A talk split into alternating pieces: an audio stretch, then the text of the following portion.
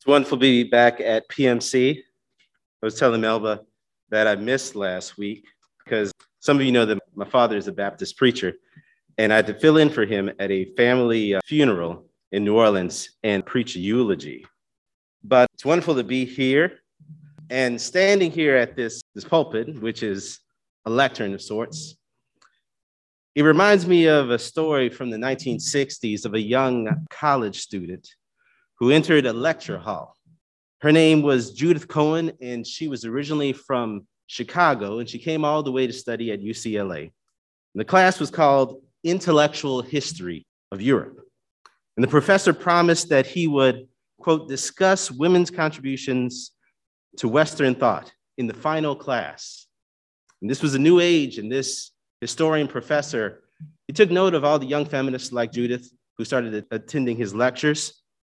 And when that time came at the end of the semester, he walked into the class and he said, "Women's contributions to European intellectual history? They made none," and walked out. Judith had registered to sit at the college's desk in this class, but found that there was no seat at the table for her. There had always been female luminaries in the arts and the sciences and in government, wore various hats in society. But this historian that taught the class just wanted to see them in an apron. So in the 1970s, Judith stared down the face of gender roles and decided to have a dinner party. Now by this, I mean the dinner party. And the dinner party is a massive installation artwork that documents several millennia of women's historical and mythical figures who shaped the world that we live in. It's a large room-size installation work that takes the form of a three-winged table connected with an opening in the middle. And each table has 13 place settings, each for a historical guest. So depending on where you are seated, there's a proportionally equal arrangement to your left and to your right side. And this artwork communicates the history of those who surpassed the confines of tradition that they were born into through a traditional craft work and high art carried on the medium of a traditional female gathering place. Most of the plates have been painted in abstractions of the feminine form, showing how these historical figures' lives birthed civilization. That isn't the case in all except for about two of those plates. And one of this pair has the images, representation of the escaped northern slaves / turned abolitionists and women's rights suffragists, Sojourner Truth. And outside of the biographically specific details of each plate, there is a less ornate cup that is identical at each place setting. The glaze on the outside of the ceramic goblet is simple yet reflective, and the inside has a liquid metallic finish, almost like a crucible. And completing the display is an intricately designed table setting, complete with narrative imagery and the honoree's embroidered name over the edge of the table and drips over the linen table spread. And on each plate, the stories of our greatest foremothers are set for visual consumption. The installation is completed with a foundational framing element that also gives each historical figure context to their lives. And that is the floor. In the case of Sojourner, you can see that the tiles that uphold her life and connect to her story are triangles, just like the table. And written on them are the names of women that are not at the table, but still fed into or were fed from Sojourner's plate. They are names like Harriet Beecher Stowe, Harriet Tubman, Zora Neale Hurston. Altogether, the 999 names on the floor outnumber the 39 at the table. Yet this dinner party is not an honoring of hierarchy, but a collaborative celebration of service. Even in its production, Judith combined painting that she mastered with the collaboration of a team of researchers, of potters, and knitters.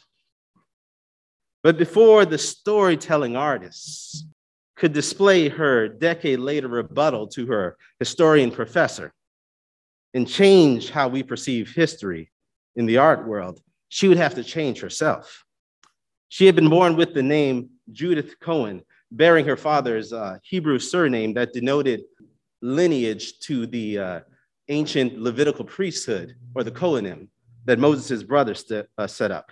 And then later she took on the name through marriage of Gerowitz. But when she was later widowed, she decided to make a change.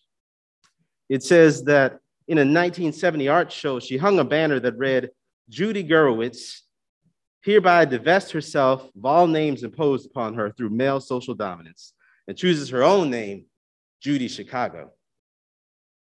We hear a similar story in the Gospel of Mark this morning, and it tells us of an instance where a Jewish teacher, a rabbi named Jesus, confronted his students' understanding of historical greatness.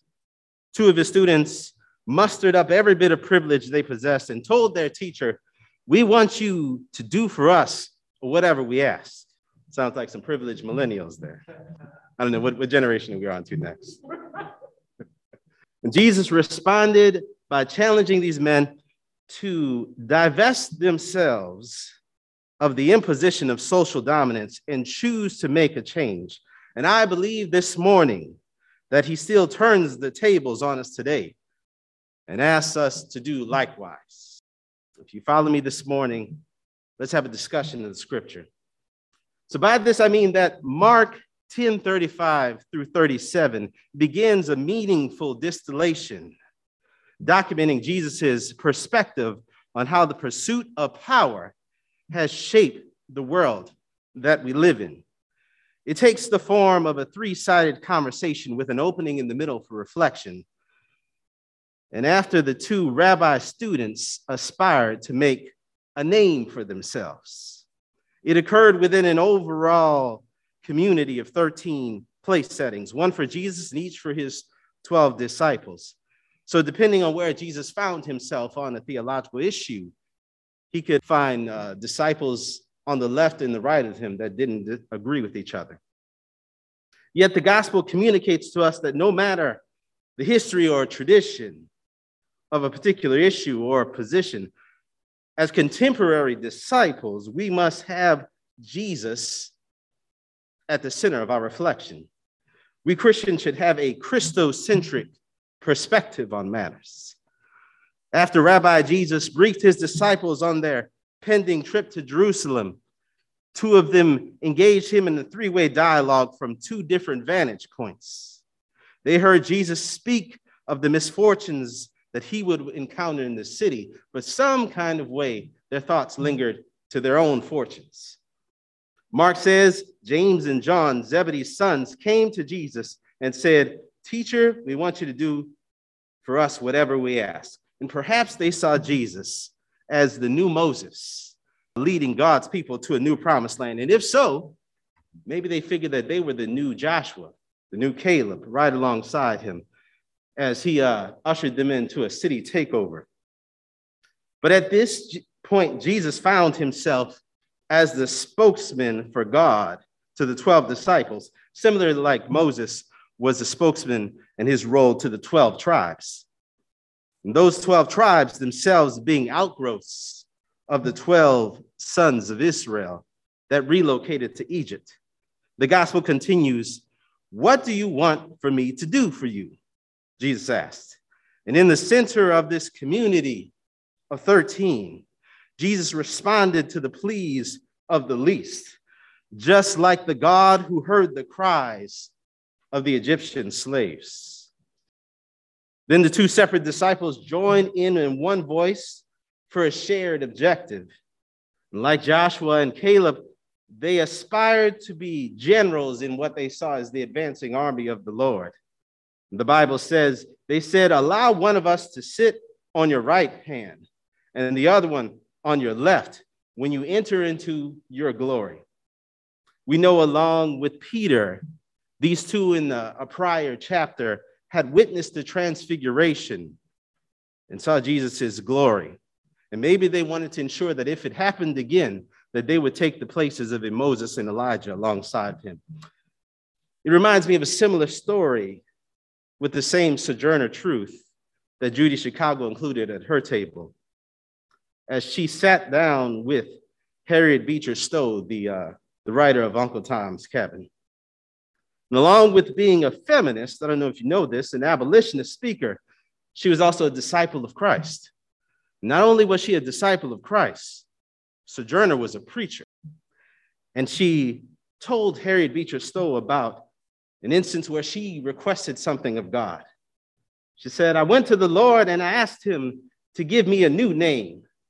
And the Lord gave me Sojourner.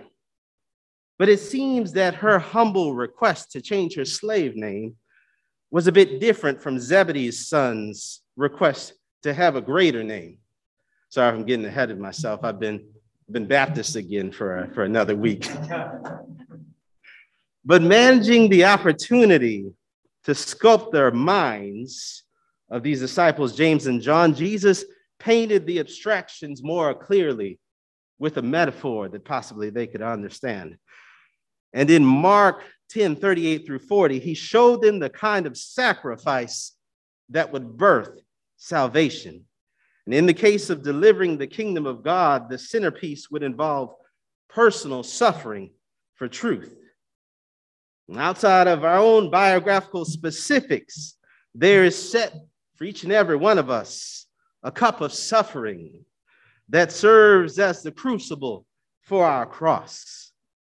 Coinciding with the discipline of suffering is the individually designed life path that surrounds it. Your cross is completely yours, and mine is completely mine. But each of our names are woven onto a narrative that glorifies God in reflecting the life of Christ. And on each path is the story of our great forebearer that is set before us for our spiritual consumption. The centerpiece of Jesus's preaching had always been the kingdom of God. James and John understood that they were witnessing the birth of a new age, but their questions revealed that they didn't quite understand the process of how that occurred. Mark says, Jesus replied, you do not know what you're asking. Can you drink of the cup or receive the baptism that I receive? It was as if they saw the birth canal through which the kingdom would pass, but didn't understand the labor that it would involve. Mary had birthed Jesus, God's son, into the world, but only Jesus would be able to deliver humanity from judgment. The brothers picked up the metaphor of Jesus's cup and baptism and affirmed their own self-confidence. Rabbi Jesus met their confidence with a prophecy about the hand of providence. The gospel continues when they replied, we can. Jesus said, you will drink the cup I drink and receive the baptism I receive. After all, being a disciple meant more than just being a student. Christ was training them to follow him as his apprentices. And at that place at the story, he pivoted. The setting that he was describing was not a universal truth, but a prophecy of a one-time historic event. Then the Bible says, but to sit at my right hand or my left, it isn't mine to give. It belongs to those it has been prepared for. And that specific descriptive language that Jesus uses of the left and the right hand, it is only repeated once in the following Gospel of Mark. And it is used when Jesus finds himself nailed between two transgressors, one on his left and one on his right. Jesus' idea of glory seemed a little bit more like the disciples' idea of shame. Maybe I should give fuller context to that earlier Sojourner Truth quote. And she talks with Harriet Beecher Stowe. And over the decades, Sojourner had been involved in various Christian groups, such as the Quakers, the Methodists, the AME, the Holiness Movement, and then finally the Adventists. And while she was generally revered, her calling as a preacher was not always accepted. So you can understand her practice as a traveling speaker when she said, I went to the Lord and asked him to give me a new name, and the Lord gave me Sojourner, because I was to travel up and down the land, showing the people their sins and being a sign unto them. And afterwards, I told the Lord I wanted another name, because everybody has two names. And the Lord gave me Truth, because I was to declare the truth to the people. Her cup of suffering began with her treatment as a slave to her captors, but the truth is that it continued as a servant of the Lord. You know, when I think about it, you know, Anabaptist has Baptist right in the name, so maybe I can get a little excited in here. Let me continue on. Jesus's instruction to the two disciples was completed in Mark 10:41 through 45 with a foundational framing element that gave it context to his followers. In his sojourn from Galilee to Jerusalem, you can see that uplifting the lives of the contrite and humble was the foundation of his platform.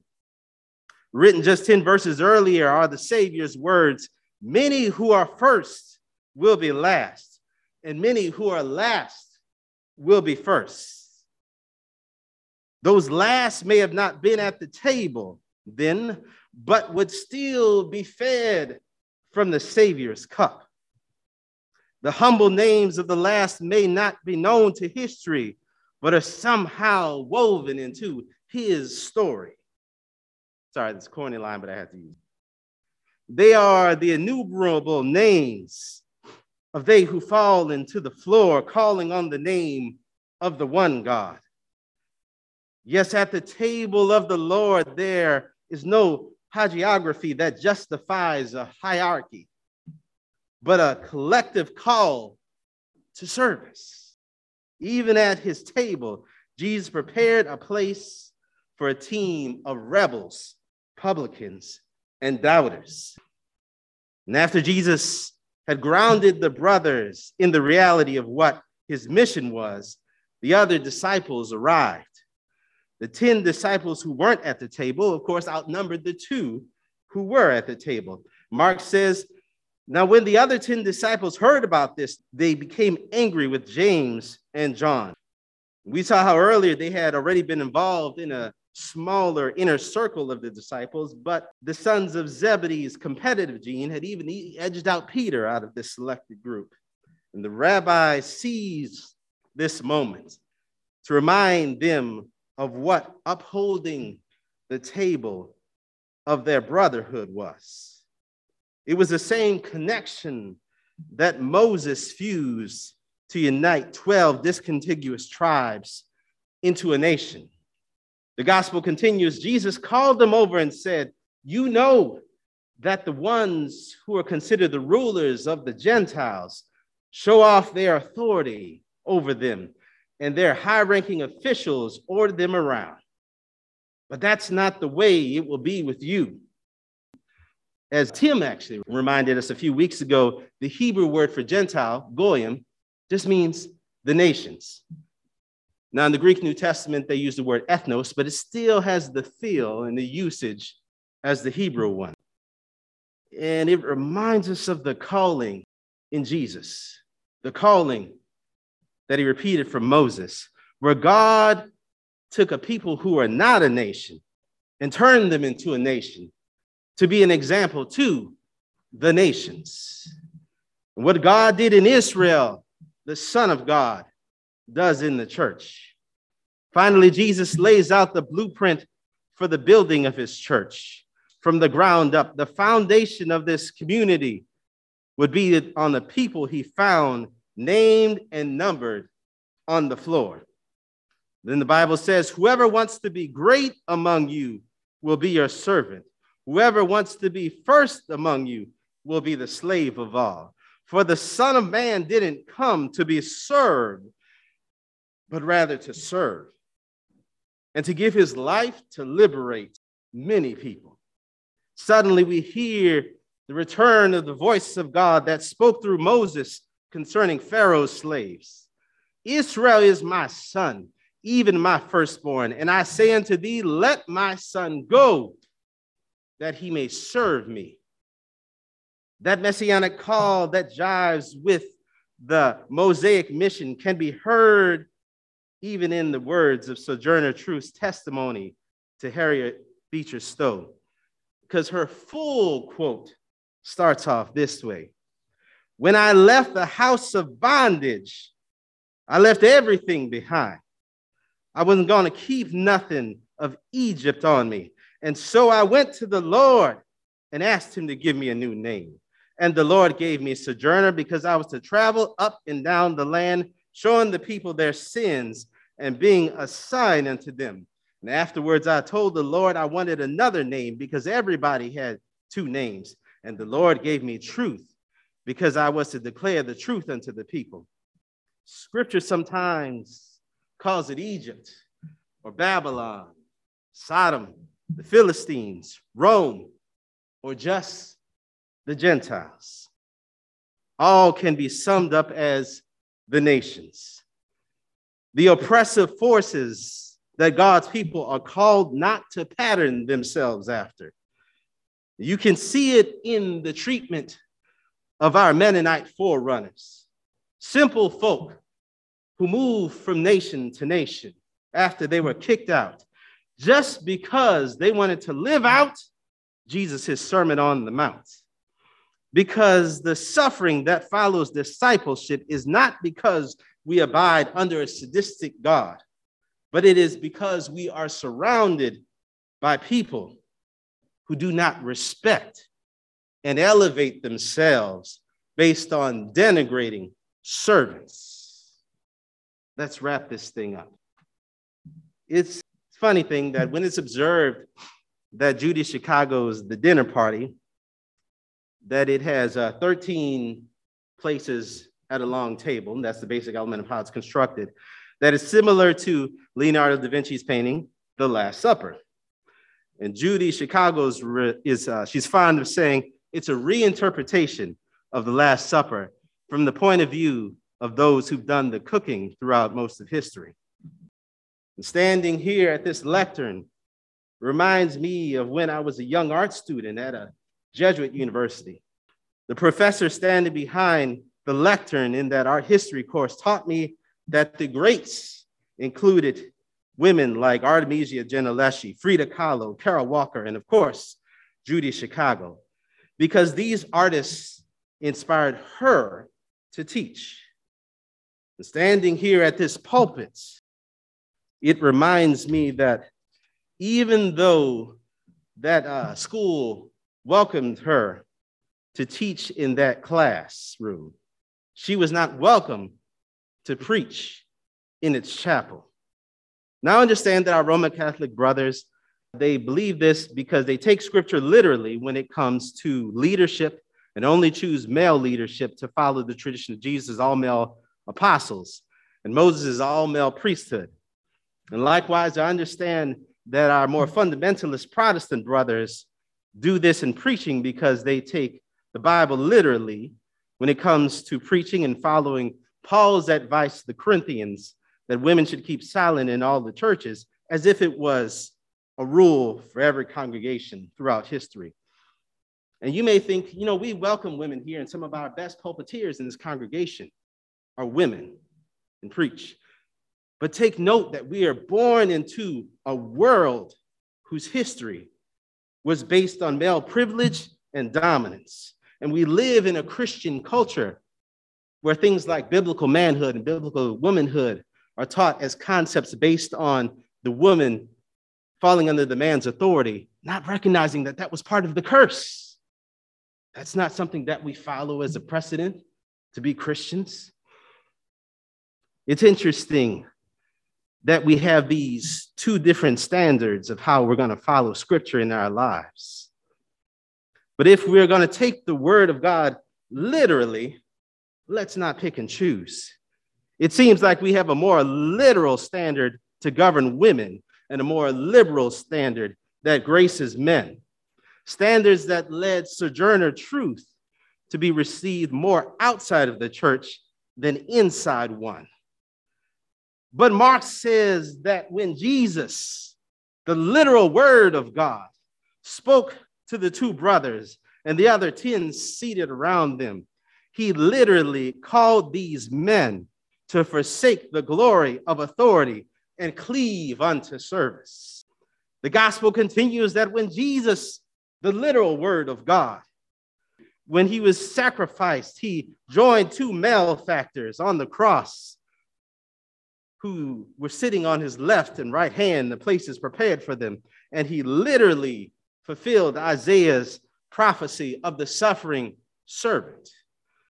But before then, the Bible says that after Jesus, the literal word of God, served the 12 men the bread and the wine at supper, he literally got up, put on an apron, and got down on the floor and washed their feet. Regardless of whatever verses we take literally, as Christians, it is imperative that we take Jesus seriously. Remember that when Judy Chicago, formerly Judith Cohen, set the centerpiece and cup for the famous abolitionists and feminists, the name on the place setting did not read Isabella Bomfrey, even though that was Sojourner Truth's birth name. And we know that's because that Sojourner said when she left the house of bondage, she wasn't going to take anything of Egypt with her. And oh, if we could follow her voice today. But it seems like we like the nice things that we inherited from Egypt. Oh, they've got some nice things there. In our patriarchal, we have fancied ourselves as pharaohs, princes of the church, each man a king in his own house. But God never called Pharaoh to be his son. God called his slaves to be his children. So I asked you this morning, brothers and sisters, to pattern yourselves after the Son of God, who, when commanded like a slave, do for us whatever we ask, he responded like a servant. What would you have me to do for you? The God-man Jesus, who forsook his privilege in glory, who divested himself of dominance and power, the Son of Man who rose up from the bondage of the grave. I say to you, brothers, stand up from the table. Give up your seat to someone else. Put on your apron and get down to service.